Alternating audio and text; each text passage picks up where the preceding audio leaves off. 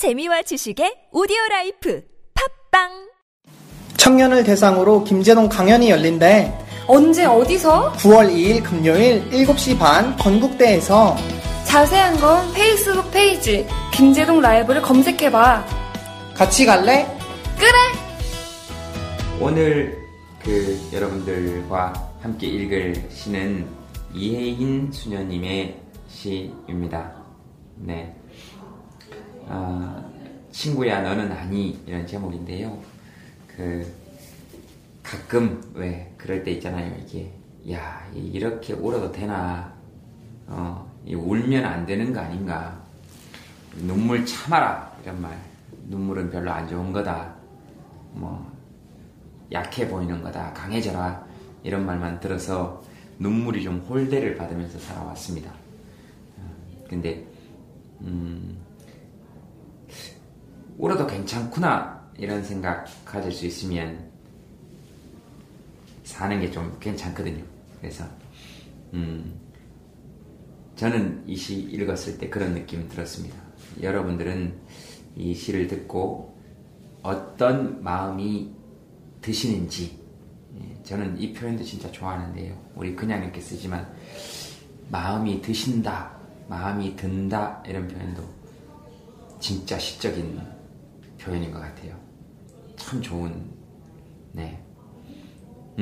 어쨌든 여러분들 마음에는 여러분들 마음에 어떤 마음이 드시는지, 이 시가 들어갈 때 어떤 마음이 함께 들어오는지, 또 그 마음이 들어오고 나면 어떤 마음이 그 자리를 대신 내어주고 나가는지, 들어오는 마음, 나가는 마음 잘 한번 맞이하고 배웅해주는 그런 순간이 되면 좋겠다, 그런 생각 듭니다.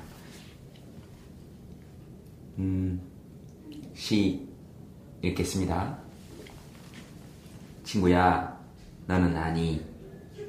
꽃이 필 때, 꽃이 질 때 사실은 참 아픈 거래.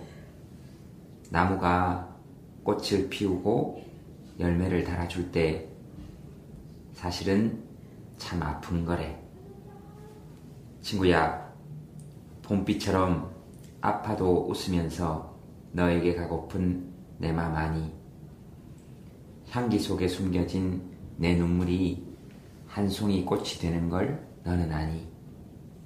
우리 눈에 다 보이진 않지만, 우리 귀에 다 들리진 않지만, 이 세상엔 아픈 것들이 너무 많다고, 아름답기 위해선 눈물이 필요하다고. 엄마가 혼잣말로 하시던 이야기가 자꾸 생각이 나는 날, 이 세상엔 아픈 것들이 너무 많다고, 아름답기 위해선 눈물이 필요하다고. 네, 이해인 수녀님의 시였습니다. 가끔 비 오고 나서 비가 많이 오고 난 다음에 문득 비 오기 전에 비 비린내도 아주 상쾌하고요. 또 비 다 오고 난 다음에 싹 개일 때 그 맑음 있습니다. 그 맑음 있는데 그 눈물이 우리 마음에도 그런 역할을 해준다고 생각합니다. 다른 사람을 아름답게 하기도 하고 나를 아름답게 하기도 하는 건 눈물이니까 웃음에 비해서 조금 홀대받아 왔습니다. 네.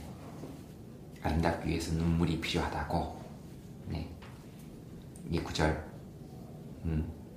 한번 딱 부여잡고 이 구절에 기대서 울고 싶을 때는 한번 울어보는 것도 괜찮을 것 같습니다.